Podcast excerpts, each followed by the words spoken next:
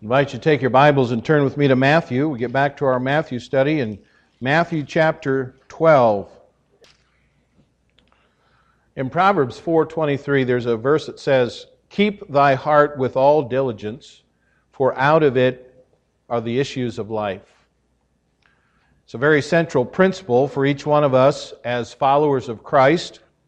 We should expend the greatest possible diligence in protecting and guarding the condition of our hearts before God. I believe this is a very basic, very fundamental uh, issue that we're going to be looking at this morning. Guarding our hearts because everything that springs forth from our mouths comes from what is in our hearts. Now, Jesus himself taught us this. Uh, he taught us here in Matthew chapter 12, and he's being confronted by the Pharisees once because uh, his disciples didn't follow the tradition of the Jewish elders by ceremonially washing their hands before they ate. He said, Well, I had a mother that always made me wash my hands before I ate too. Well, that's a little bit different here. This is a ceremonial washing it was a, Juda- uh, a Judaistic uh, tradition that taught that it actually defiled a man before God to eat with unwashed hands. And Jesus responded by turning to the crowd that gathered and saying this. He said in Matthew 15 and verse 10 and 11, Hear and understand, not that which goeth into the mouth defileth a man, but that which cometh out of the mouth, that or this defileth a man.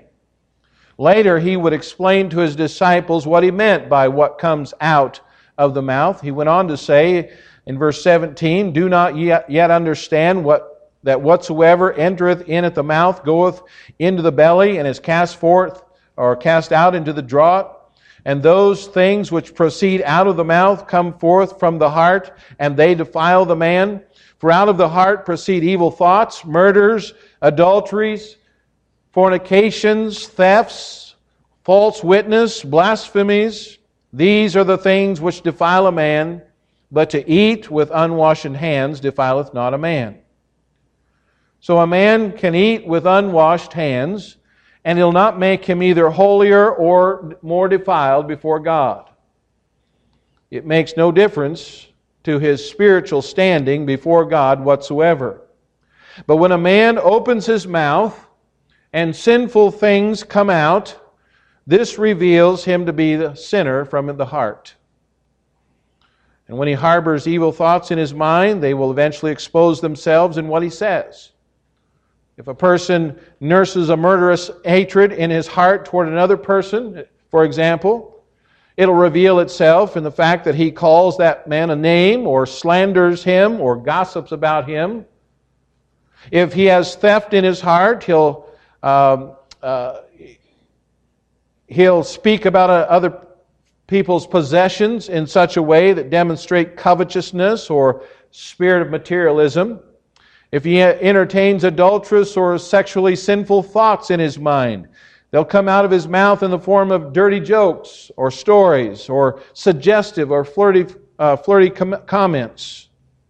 If a man has no real love his, uh, for the truth in his heart, He'll speak lies, or he'll cover up the truth about himself, or he'll falsely accuse someone else if it will get him what he wants. If a man has hatred for God, as he has revealed himself in the scriptures to be, then he will make irreverent jokes about God, or he'll speak against his holy character, or he'll profess God to be something that he is not. You see, the heart of a man or a woman is a well. And the mouth is a bucket that draws from that well. It's not enough to clean up the mouth. The mouth cannot draw up anything but what is already in the heart. And that's why we must, with all diligence, guard, keep the heart.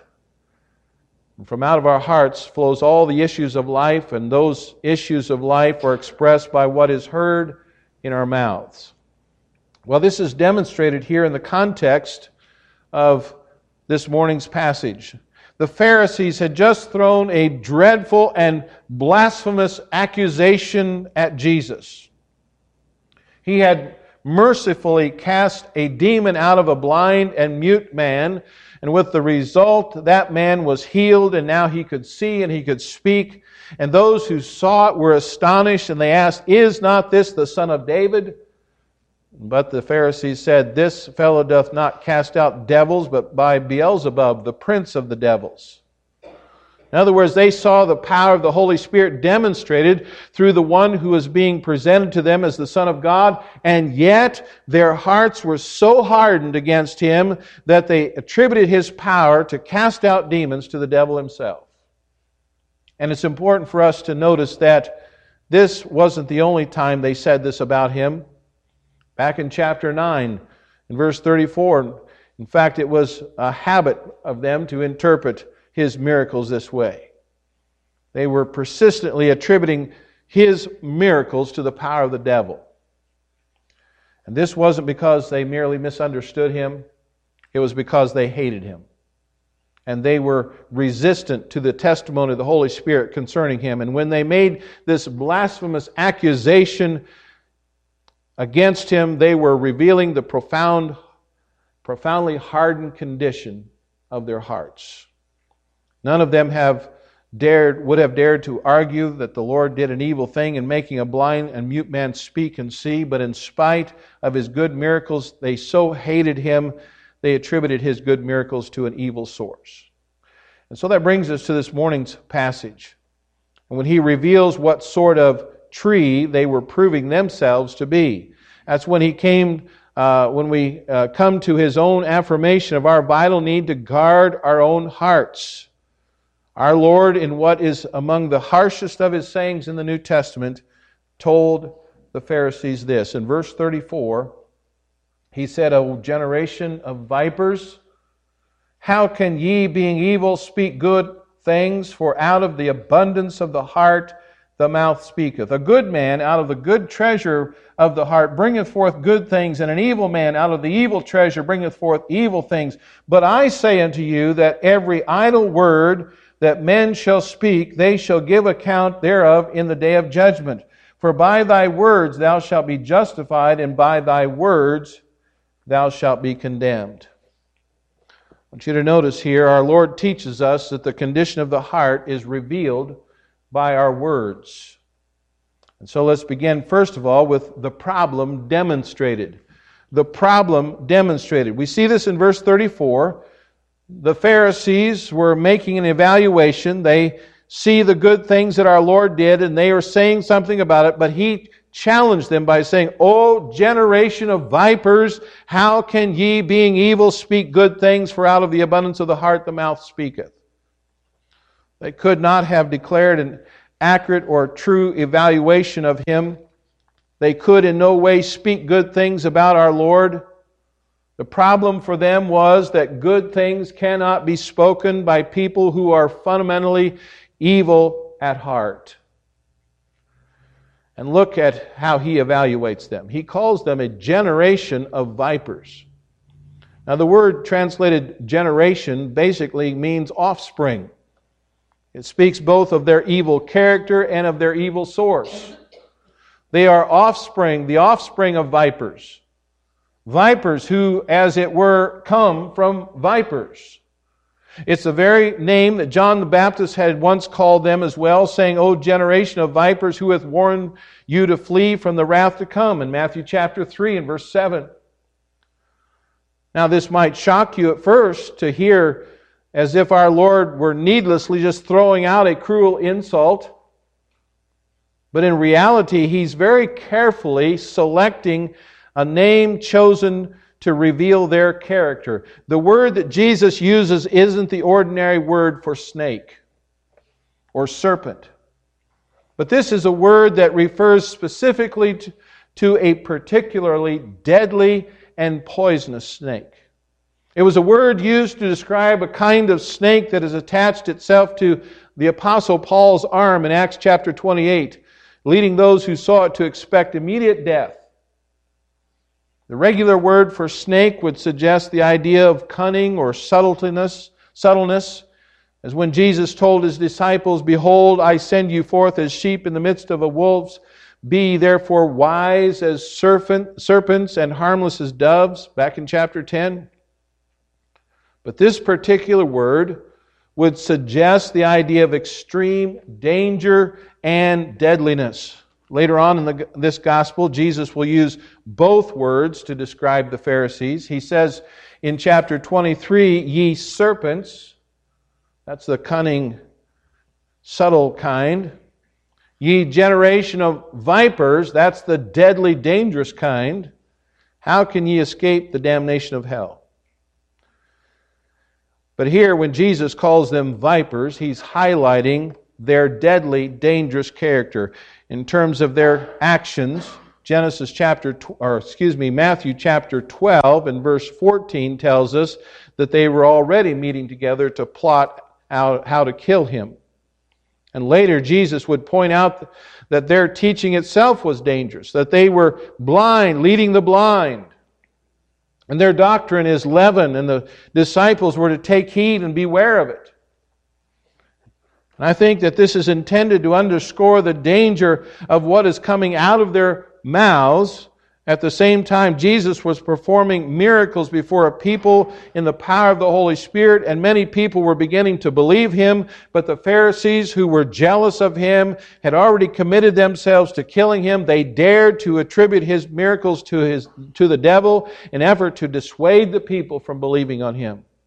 Yet they say they themselves had an outward appearance of being holy and pious like poisonous snakes. They look beautiful to the eye, but they are deceivingly deadly. So, what darkness and wickedness of the heart these words reveal them to be? You would not have been able to tell by looking at the Pharisees, but you can tell by hearing what they say. Paul spoke in Romans chapter 3 of the deep and hidden sinfulness in the hearts of men. He said, There, their throat is an open sepulchre, and their tongues they have used deceit. The poison of asp is under their lips.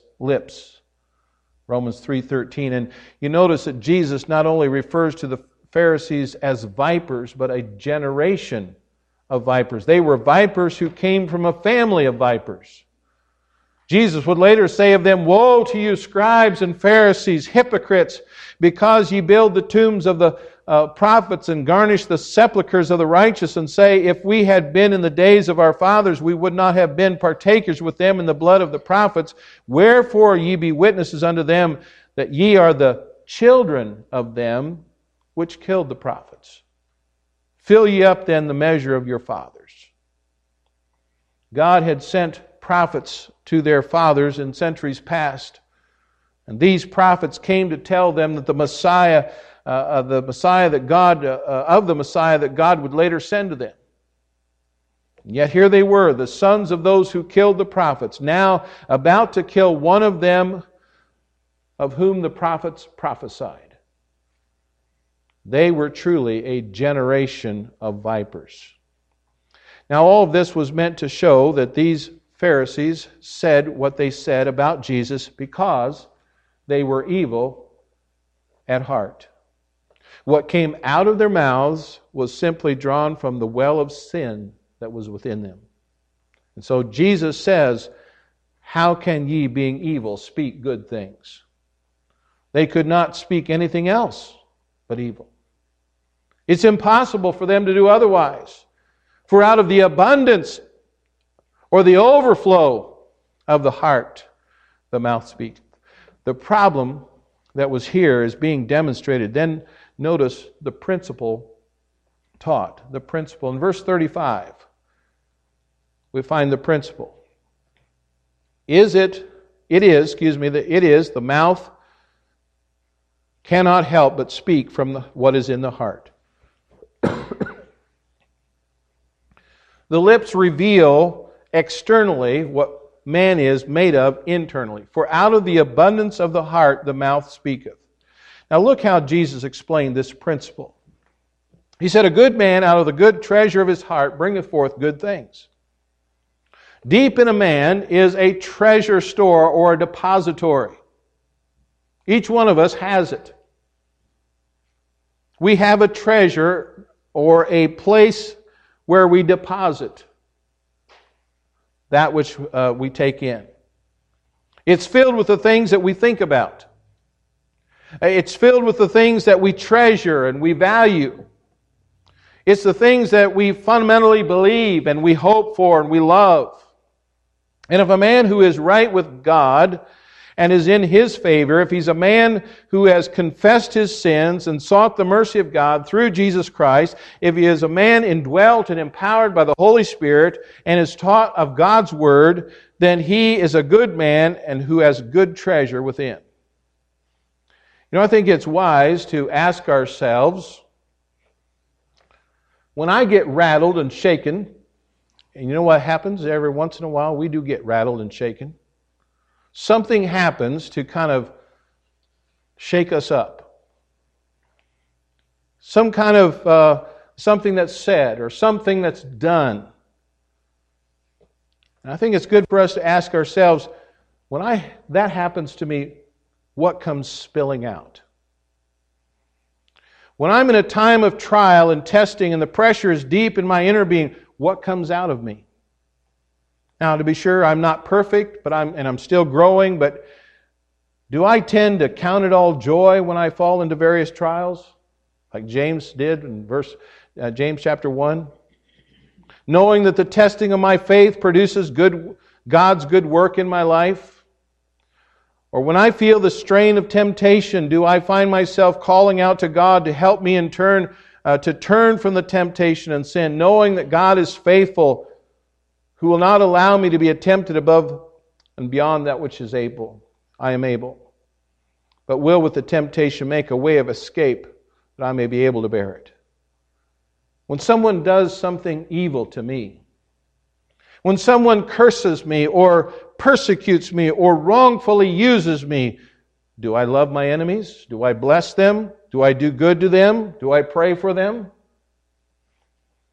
How about those times when I blow it? How about those times when I fall? How about those times when something comes out of my mouth that is sinful and wicked? And that's bound to happen because we all still struggle with the sin that's within us. What happens? Do I confess it before my Father? Do I accept my fault and admit my sin? Do I go back to those whom I've, whom I've injured or those who saw my failure and ask them forgiveness? Do I seek to make things right? What do I do after I blow it? Well, what, after I, what I do after I blow it reveals what's in my heart. Does what I do at those times reveal what comes out of my mouth? And is, is it really that which is fundamentally from a good treasure? Or is that treasure filled with evil and sin and wrong thinking? When I think of my salvation, do I praise God for it? Do I thank Him for His daily blessings? Do I pray for my about my needs? Do I quote His Word? Do I encourage and edify others? Do I thank them for the ways God has used them in my life? Do I seek to tell others about Him? Do I use my mouth for high purposes of God's glory? Jesus says, A good man out of the good treasure of his heart bringeth forth good things. Now I want you to ask yourself this this morning. Does my mouth bring forth good things? and prove that they're drawing from a good treasure of my heart. When I get rattled and shaken from within, what comes pouring out? Jesus already has taught us you can tell a tree by its fruit because good fruit only comes from a good tree. If someone were to walk along behind you and listen to the words that you say, what kind of tree would you prove to be? What kind of heart does your mouth reveal you to be within yourself? What kind of treasure is deep within? You know, it's a very good thing to test ourselves in this because Jesus warns us that the opposite is true here. He says, An evil man out of an evil treasure bringeth forth evil things. What is it that comes pouring out of us when God tests us or allows us to be poked? When someone wrongs us and hurts us, do we curse them and do we snap at them? Do we complain against God for the troubles and the difficulties of life? And when the disappointments occur, do we express bitterness toward Him because of it? And you know, it doesn't have to just be our words. There's what we call uh, unspoken communication. It may be a facial expression, maybe a rolling of the eyes that communicates bitterness within. What kinds of things do you talk about when you're relaxed and maybe just with your friends or maybe your family? You know, the Bible is very honest about sin. It warns us in Ephesians chapter 5 and verse 3. It says, But fornication and all uncleanness or covetousness, let it not be once named among you as becometh saints, neither filthiness, nor foolish talking, nor jesting, which are not convenient, but rather giving of thanks. For this ye know that no whoremonger, nor unclean person, nor covetous man who is an idolater hath any inheritance in the kingdom of Christ and of God. Let no man deceive you with vain words, for because of these things cometh the wrath of God upon the children of disobedience. Be not ye therefore partakers with them. Be honest. Do you use your words to criticize and to judge others? Do you belittle others with put downs and humorous remarks? Do you gossip or slander others? Do you make jokes about sacred things? Do you use the name of the Lord Jesus as a curse word? Are there only times? Uh, are there only times your children hear the uh, of God the times when you use His name in vain? What is the pattern of your words? What kind of heart do they reveal? I suggest that we be brutally honest with ourselves about this. I suggest that we not let up on ourselves. We must know and admit the full truth about ourselves. If the pattern of our, of our speech is evil, that reveals an evil heart. The mouth pulls up nothing from the well except that's what's truly there. And we must go back and examine whether or not our words reveal that we are truly what we think we are. 2 Corinthians 13:5 says examine yourselves whether ye be in the faith prove your own selves know ye not your your own selves but that Jesus Christ is in you except ye be reprobates. So there's a motivation in our passage, I believe, this morning to examine ourselves, to prove ourselves. That leads us to a, another aspect here, and that's the promise given. The promise given. We find it in verse 36 and 37. In verse 36 and verse 37 there that we read, it's a warning from the Lord. It's a very serious, it's a very sober warning. It's the promise from the lips of Jesus Christ Himself, who Himself is the judge of the world, and that all people should give an account to God for every idle word. Jesus says in verse 36, But I say unto you that every idle word that men shall speak, they shall give an account thereof in the day of judgment.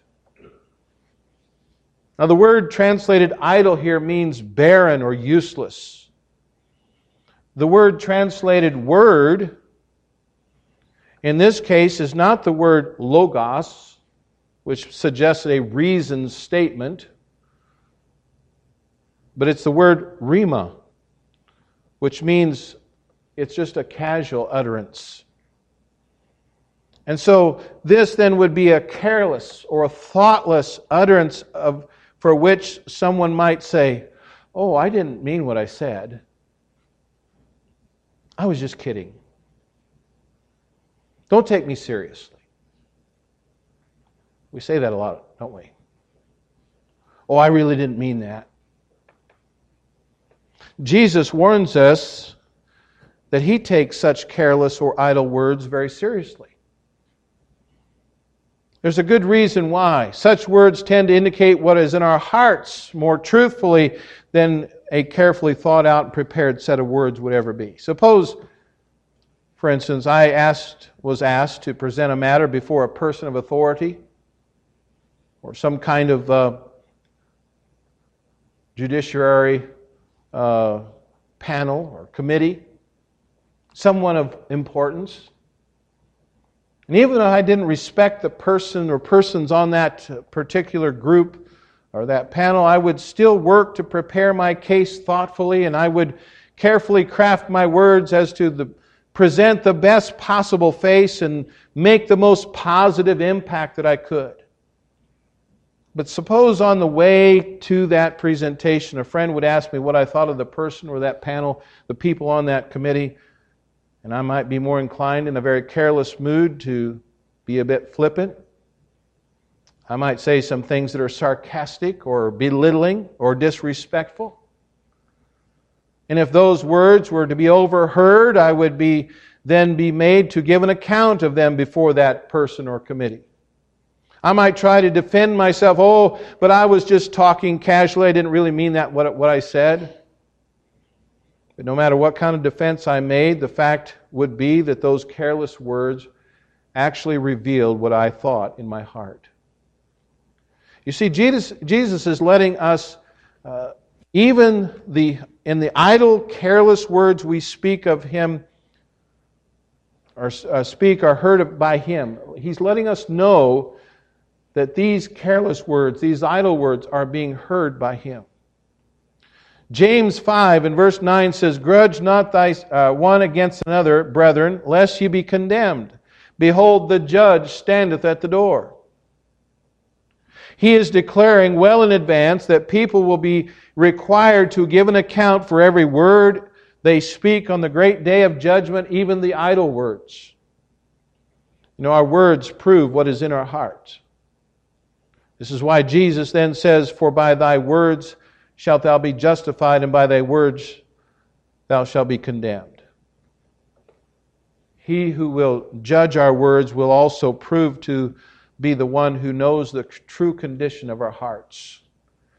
And it will be our words that will, on that great and important day, stand as evidence the true nature of our hearts. How important then that we follow the counsel of Proverbs chapter 4, verse 23, and to keep our hearts with all diligence, for out of it are the issues of life.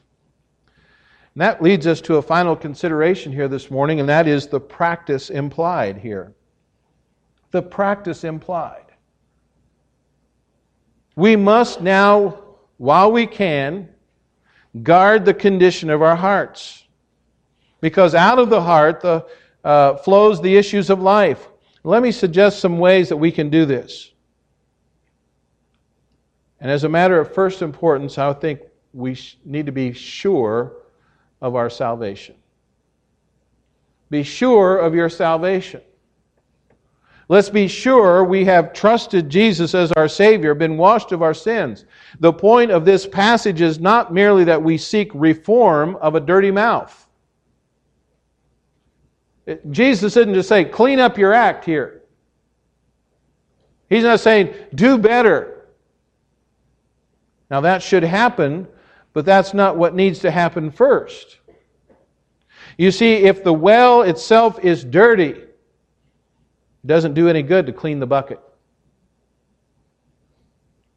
You take a clean bucket and you dip it down to a dirty well, you're going to get dirty water no matter how clean the bucket is. And if the heart itself is still evil, it doesn't do any good to just try to clean up your mouth. And some people have tried to do that. Maybe you've experienced that as a Christian. I've experienced it. Oh, I didn't know, one teacher said in, in the college I went to. I didn't know I had a pre seminary student in my class. I'm going to have to watch what I say. Doesn't do any good to clean up the mouth if his heart is evil. The promise of God's word is that if there, if, therefore, if any man be in Christ, is a new creature. Behold, all things are uh, become new. Old things are passed away, all things have become new. If we come to Christ confessing that we are sinners, we need to be saved, and placing our trust in the cleansing power of His blood, then He is faithful and just to forgive us our sins and to cleanse us from all unrighteousness. Let's be sure that we first trust in Him, and then our heart, the wellspring of our words, will be clean. Secondly, we need to allow God to search our hearts. Allow God to search your heart. If, if it's true that it's out of the abundance of the heart that the mouth speaketh, then we must ask God regularly to search our hearts and to rid us of that which remains of our old life.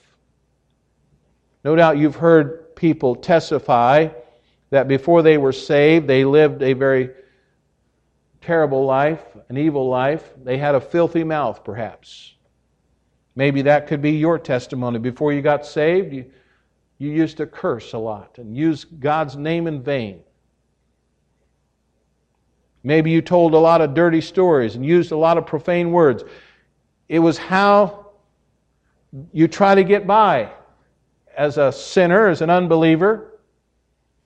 But then you become a Christian. And maybe it took some time to stop swearing, and every time you swore or uttered filth, it broke your heart that you would still so dishonor your Savior. And you would then confess your sin and you would ask God to forgive you. And trusting God's word, you knew that God would do that. He said He is faithful and just to forgive us our sins. And so progressively, God removed from your heart the residue of the old life of sin, and so your mouth was becoming more and more available for His service. And that's what each one of us must do. The Bible says there's not a word on my tongue, but the Lord knows it altogether. Psalm 139 4. He even knows my thoughts afar off in that same psalm. I can admit the truth to Him. I can turn to Him and say, Search me, O God and know my heart. Try me and know my thoughts, and see if there be any wicked way in me, and lead me to the, in the way of understanding, in the way under, everlasting. Allow God to search your heart. And then, thirdly, confess weakness and ask God for strength. Ask God for strength. James warns us that there's a potential of great harm in our words he says in James chapter 3 verse 6, and the tongue is a fire, a world of iniquity. So the tongue among our members that it defileth the whole body and setteth on fire the course of nature and is set on fire of hell. For every kind of beast and of birds and of serpents and of things in the sea is tamed and hath been tamed of mankind. But the tongue can no man tame. It is an evil, unruly evil, full of deadly poison. It's as if we are walking around with a dangerous, untamed uh, uh, animal in our mouths. Someone said if you want to tame an animal, you must bring the animal to, to man. But if you want to tame the man, you must bring the man to God. Man is the proper tamer of animals, but God is the proper tamer of our tongues. Let's be sure then we yield ourselves to God that He might tame our tongues. And then, fourthly, situate right thinking into your hearts. Or we could use the word saturate your hearts with right thinking. You could say it either way, but situate right thinking into your hearts. In other words, let's make sure that what we put into our hearts is what we want to have coming out of our mouth. Paul said, Let no corrupt communication proceed out of your mouth, but that which is good to the use of edifying, that it may minister grace unto the hearers. And if we would have good things come out, then we must be sure that we're putting good things in. Philippians 4, verse 8 says, Finally, my, uh, finally, brethren, whatsoever things are true, whatsoever things are honest, whatsoever things are just, whatsoever things are pure, whatsoever things are lovely, whatsoever things are of good report, if there be any virtue, if there be any praise, think on these things. Psalm 119:11 says, "Thy word have I hid in my heart that I might not sin against thee." The more truth of God's holy word we put in, the more we will be pushing the evil out. And when that mouth, that bucket reaches down into the treasure of your heart, out will comes good words, not evil words. And then finally, sanctify your tongue to God's good purposes. Sanctify our tongue to God's good purposes. I think the danger of the tongue may tempt us at times to cut it out. The potential for sin from our lips may tempt us to superglue them shut. But God has given us our lips. God has given us a tongue to use for His glory and for His use. The mouth that is dedicated, that is set apart to God, that draws its speech from a heart that has been cleansed by Him, is a powerful force for good in this world. The prophet Isaiah was a man who also had a dirty mouth, and yet God cleansed him. In a vision, an angel touched his lips with the coals taken from the altar, an altar where atonement had been made for his sin. And in Isaiah chapter 6 and verse 6, it says, There then flew one of the seraphims unto me, having a live coal in his hand, which he had taken with the tongs from off the altar. And he laid it upon my mouth and said, Lo, this hath touched thy lips, and thine iniquity is taken away, and thy sin purged. Also I heard the voice of the Lord saying, Whom shall I send, and who will go for us? Then said I, Here am I, send me.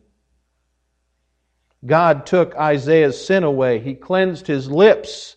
And then he put those lips to service as his mouthpiece to the nation of Israel. And likewise, we need to give ourselves to Jesus Christ and present our whole bodies as a living sacrifice to Him, dedicating all that we are, including our lips, to His service. And then, with a heart cleansed by His blood, never use your lips for the common things again.